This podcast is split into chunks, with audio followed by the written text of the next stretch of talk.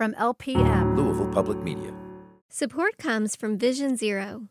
On foot or behind the wheel, safety is a shared responsibility. And Vision Zero Louisville believes zero roadway fatalities is the only acceptable amount. Their mission is to create safe roads by design, engineering solutions, and education. More information at visionzerolouisville.org. I'm Michelle Tyrene Johnson. Welcome to Race Unwrapped, a podcast that unwraps all the ways race affects our world, whether we're thinking about it or not. My guest this episode is Professor Regina Hamilton Townsend. She's in the English department and the African and African American Studies department at the University of Kentucky. We're talking about a word that is so potent, people know what you mean when you just say its first letter. That's right, the N word. And warning, this is not an episode you want to listen to if you have sensitive ears listening because we use the whole word, including the cultural variations. And we also say a couple other words you probably wouldn't ordinarily hear on the radio.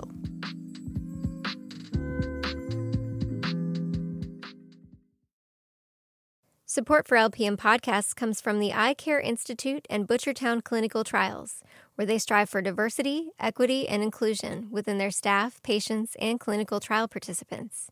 To learn more, visit butchertown.clinic. This is Race Unwrapped.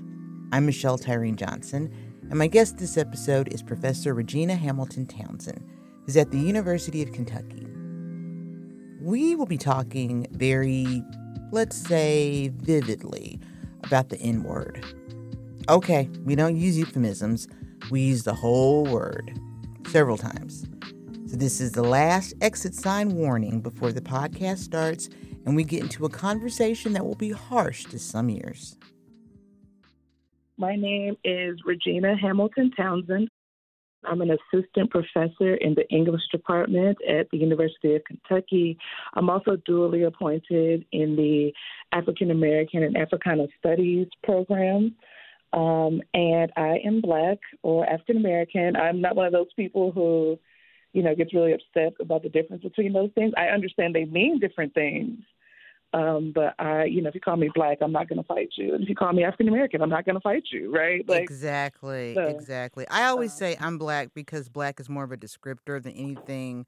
You know, I mean, yes. there's no there's no land of black. Just like when you call somebody white, there's no land of white. So I'm just it's a shorthand for you know what you is and what you ain't. Yeah, I mean, black is fine with me. You know what I mean? mm-hmm, mm-hmm. And not all black people are from Africa. I mean, you know, that's the exactly. whole thing. It's, it's, but you know, you try having these conversations with people. So, what we about exactly. to talk about for a little bit is, you know, whenever you start talking about language and race, I, I mean, Regina, how many times do we have to hear and see white people argue for the mm-hmm. right to say the word nigger nigga, whichever, oh, however, forever. however they want to end that word. It's forever. Uh, they will be doing that forever. Why? What do you think um, that's about? I think that's about power. I think that is, you know, we live in a nation where whiteness was basically a ticket to do whatever you want, right? Like, um, or at least that was the belief, right? That was the deal. Like even early, early America, when you know African Americans were just uh, freed from the bonds of slavery, or if um, I mean, even when there were um, people were still enslaved, and there were poor whites who were not faring much better than even the enslaved people, right? Um, their whiteness was made into a currency that allowed them, at the very least, power over African Americans. And one way in which you wield that power is through speech, right? And so um, to tell a white person, particularly an American white person, that they cannot say something is so child so opposite and so child. and so mm. yeah it's mm. so like they, they, we don't live in a world where that's understandable they feel that all the space is theirs mm-hmm. all the language is theirs mm-hmm. Um, and so, you know, because language is just one more system, right, that wraps around bodies and, and cre- you know, and puts and you know, situates people in time and space. And so every system in America, you know, white people of any class feel like they should be able to wield that system in their favor. Um, and so to say, hey, you can't say that, that is just unimaginable, right? Oh my God, it's so true. I mean, I just, I just, I, I, I came into this podcast today just a little bit ticked because I dealing with an email from a uh, I won't say what he does, but let's just say a person who uh, was formerly in charge of my living experience. I, you know, you say mm-hmm. land, I say Lord, you know, land, Lord, land, Lord. And um and he he walked he walked up to a very dubious line in how he addressed me in a conversation we were having by email and and I was saying just what you just said to my best friend cuz I'm black, she's black and we were like the power folks think that they have when you are black, especially if they don't know anything about you, right? So exactly. they've they've they've already put you in a certain category just because they think they know your name, I mean your race. Yes. And that just doesn't change. Which is so wild. I mean, because like I don't like walk up to the average white person thinking I know anything about them except for maybe that they might not be able to dance as well as I am, and that is occasionally proven wrong, right? Like, right? I don't walk up to the average white person thinking like I know something fundamental about mm-hmm. them specifically due to their whiteness. Yes. Um, and that I have some kind of like inherent power over them, and that it is my right to use that power. Um, and that in itself is so problematic, right?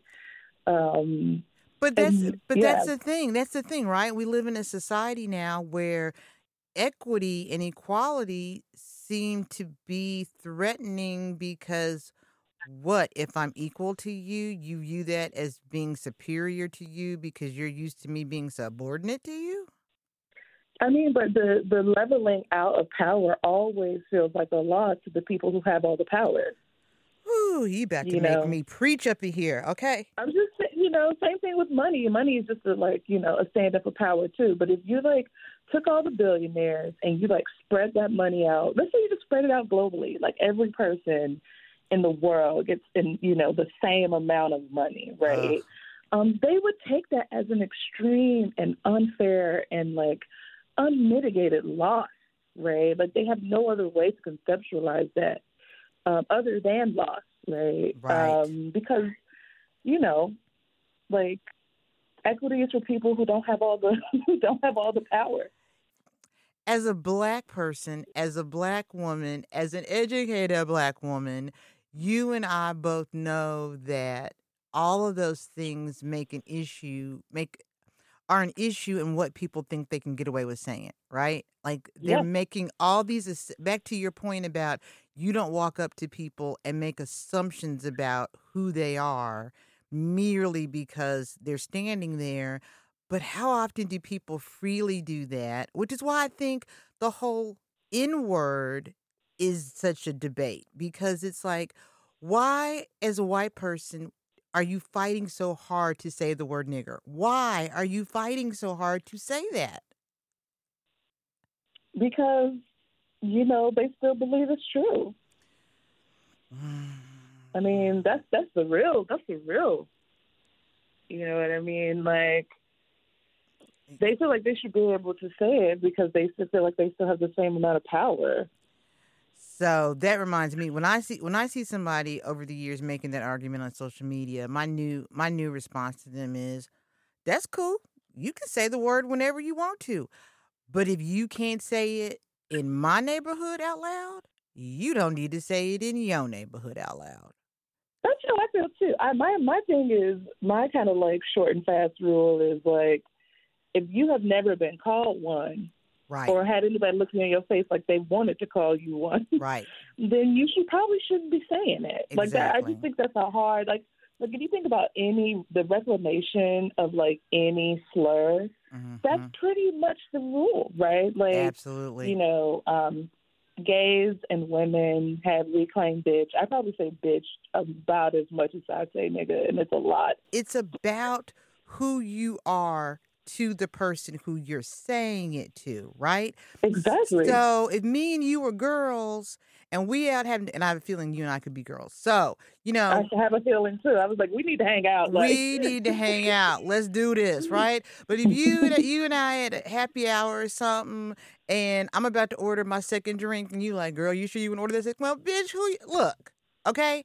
Me saying that to you is not. Same thing with the word n- nigger versus nigga.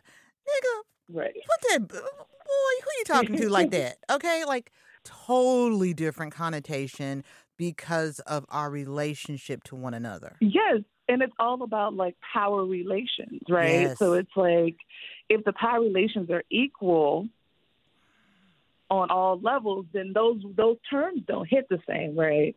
Yes. I mean, but I never say nigger with the hard er. That's weird to me. But Oh you know, my I know God. people who do. I don't know. My that's it's so funny because nigga, black person to black person, can be for some of us a form of just merely infection, affection. You know, like again, a woman calling another woman who they have that relationship with. You know, a form of affection. Again, because it's about relationship. Like I'm not gonna say to my boss, you know, look, bitch. You know, even affectionately, because she's still Exactly. my boss, right? You know, I don't ever say something like that to my colleagues, my bosses, my students. Like nothing. Like that is a. no. Those are personal relationship terms, right? Mhm, mhm. Um, but it's also a privilege to believe that you that you have like that you can just like break people like it's always like people outside the group who think they can break into the group by using those kinds of terms mm. and you can't. Like Yeah. those terms are not the thing that get you in the group.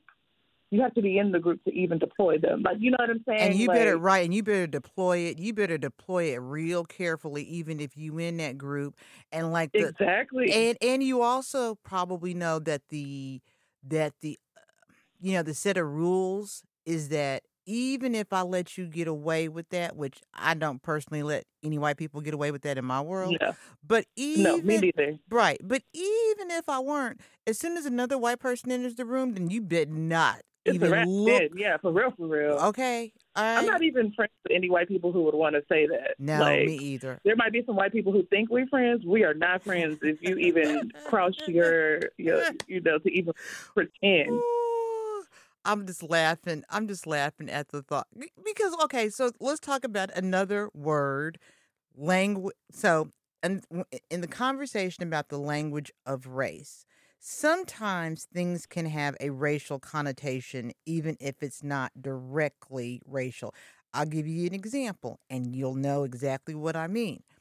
It's like if you don't know a white woman well enough it's a very like surface you just met and she goes girl Mm. as a black woman what do you think about that It depends on the context, right? Mhm. Like, because you know, I'm also like from the South, and so you know, white people calling 80 year old man boy, and you know, 65 year old women girl is a thing that you know, a part mm-hmm. of me always like the alert starts going off inside, like it's a mm-hmm. siren inside my soul, like oh shit, we might be in the wrong type of place here, like. yes But my hackles start rising. I'm like, oh man, I didn't. I don't even got on my good shoes with the good mm. grip. I might have to fight in here. Like right I'm a whole ass academic. I can't call home and tell my mom I just got in trouble for fighting. Like you know, like that's Right. how I feel. Like, but then if she's just trying to be like funny and cute, then I'm just like, you know, it's just one of those things that gives you pause. That's you it know? that's it it's a pause thing and again the longer i've known you the less it, it bothers me right like Right. like like like pretty much most of my white girlfriends could say girl you know and i wouldn't blink because they got it like that with me it's just when that random white person or i'm sorry I, let me rephrase that random white woman think that you know she down with me like that you know like Well, see, but that's problem, right? Like, so all these terms, bitch, girl, nigga, all these terms, they they connote or Dino, right, a level of intimacy Mm. and you know um most people like you know it, you can't i mean because think about think about like so there was a, a basketball game the other day and dennis schroeder who plays for the lakers um he was playing he was like guarding kyrie kyrie irving. And kyrie did something and Dennis Schroeder was like, "Damn, nigga," and Kyrie lost fucking mind. Like he, like they had to separate him. They finally had to like eject him. Damn. And Dennis Schroeder's like, I don't even know what's happening right now, right? He's like, I'm black, he's black. And the first thing that Kyrie said to him is like, You don't know me like that. Mm. Like, don't call me no nigga. You don't know me like that, right? And so that's Mhm. the real issue at stake here is Yes. that like white people, because of their location in our society and the way they're situated as always being the center, Mm. They believe that they have a, a deeper intimacy with, um, you know, subjugated and marginalized groups than they do. Yes. And so the real problem is that when they start deploying these terms, you know, they getting like my mama would say, they getting too familiar. oh yeah. You know, Oh yeah. um, Oh yeah. and and for Black people, and even you know for the LGBTQ community, for Black people, for women, when people who have a certain kind of power in our society start getting too familiar with you, it is like that's a that's a life and death situation. Like that's dangerous. It absolutely is. You know, it's funny you should say that because I remember, like, I'm straight, and I remember when queer became co opted by the LGBTQ community as their yeah, they own. They reclaimed it, right? You know? on all levels, like in in mainstream media, in the academy. Like I took queer theory as a class. Like, yes. yeah, I'm serious ju- reclamation. I'm just now being able to say queer because I'm in my I'm 56, so I'm of the age where that you don't call someone that like that's an insult. Yeah, You know, that's an insult. Now, having said that, and I know you will feel me on this and will join me in the laughter, I don't ever see there being like a, a curriculum around nigga studies. I don't ever see there being the reclaim, you know, no, the the the the No. the, the the degree in uh uh in, in nigga theory, the critical critical critical nigga theory No. in the academy. Like yeah, like we can yeah, claim no. we can claim it, but we can only claim it so far. Well, you know, like that's because you know, nigga has a very complicated Mm, relationship to our society, and also. American society has not yet been as honest as it needs to about like the fundamentally racist, like the Mm. fact that America is fundamentally racist, right? Um, in ways that like bring death to swaths of people. I have to inter- I have to. I have to interrupt you. Tim Scott said that we are not a fundamentally racist country. So really, I think that you are just really off base with that. well, Tim Scott said that because they paid him to, right? Like, you know, and so Twitter was having a whole conversation about like, you know, how much would they have to pay you for you to get on mm. TV to say that? And I was like, damn, how much would they have to mm. pay me for that? You'd have to kidnap my mama, and even then, Yeah, it would have to be something like that. Because I was like, okay, I was like, what about a million? I was like, no. Mhm. These No. days, because of the, the way the dollar is performing, you can't even live off a million. no, You know, no. you can run out of it's money true. from a million. And even I'm if like, you nah, and like- even and even if you kidnap my mama, if I talk to her and she's like, "I'm good, they're not hurting me," I'd be like, mm, I know "Okay." my mama been like, girl, Mm. it's fine. I'd be like, "Okay, then I can't say that." You know, this conversation about the N word always makes me think of my mother too, because I think she's just old enough to be a boomer. And she, yeah, because she's about she turned sixty nine this year. oh, she's a boomer. um, yeah, yeah, yeah. Yeah. Um, and my dad is even older than that. I think he's in a generation before boomers. Mhm. Like, um, but um, she was like how old are you? adamantly. I'm 35. I just turned 35. And see, I'm the I'm the last year of boomer. So when people say, you know, you know, I mean, I'm I'm I'm young in spirit, but there are certain topics I'm like, yeah, I'm a boomer. My ass is boomer. Next, you're gonna recognize. you know what? And I am like solidly millennial, and I have just gotten to the age where like people be talking like some some issues, and I just be like, you know what? That's some young people shit, and they can they can argue all they want to. That has nothing to do with me. I'm gonna mind my my business. right. Um, which is a new feeling as a you know person old enough to have that kind of feeling. It gets better, But my mom girl. was It gets it gets better. Trust. My mom was adamantly against like me using the N word. so that's your Um, mother. You said she was against that. Yes, yeah, my Mm. mother. I mean, adamantly against it. I mean, like, and I and I and it's funny is I always used it anyway, like at school and with my friends, you know, talking shit or whatever. Um, but you know, for her her generation, but see, we have a different frame of reference. Like when Martin Luther King died, she had like tanks parked on the end of her street. She's from Nashville, Tennessee. You Mm. know, I never experienced that. You know what I'm Yeah, saying? And so for yeah. her, there is no like the hatred and the violence Mm. and of that word is so extreme and so unwieldy that it Mhm. cannot be reclaimed.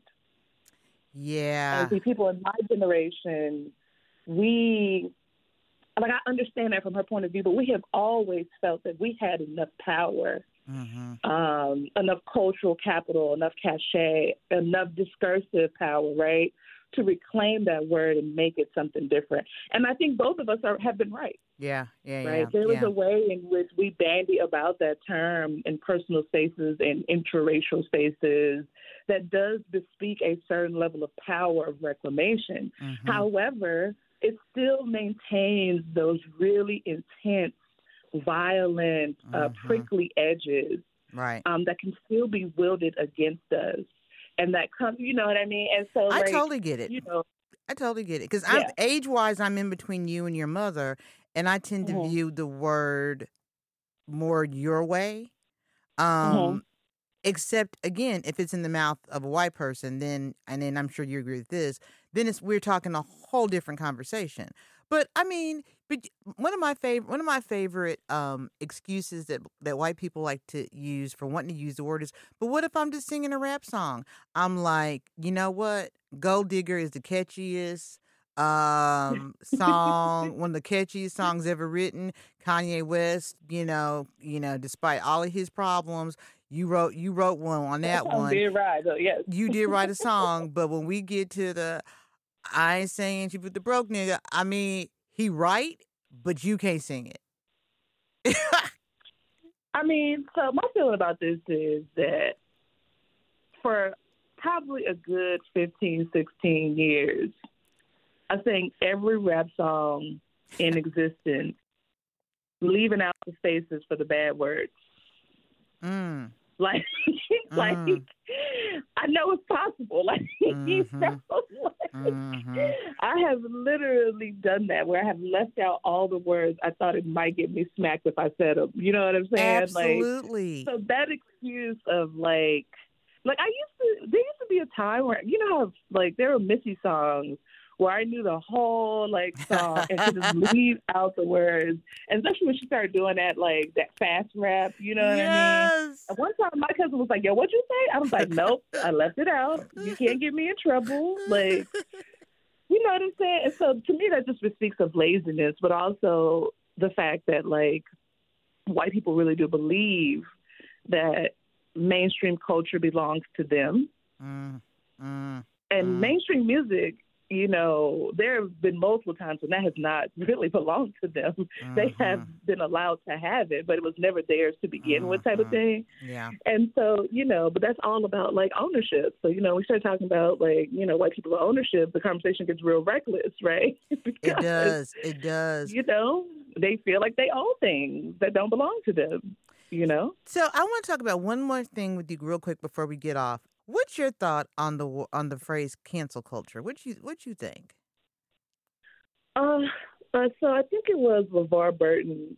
He said he thought it was like misnamed, and he said we don't have cancel culture. What we have is like consequences culture. That's just what I And I said. believe that. I Mhm, mean, mhm.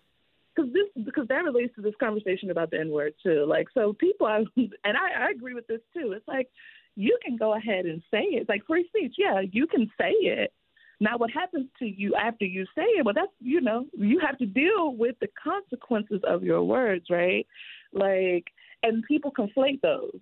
yes, Nobody's they do. saying you you cannot literally say. Of course, you can say it. You shouldn't, right? right. But you can. Now, what happens to you after you do? You know, that's between you and whatever black people are in the area.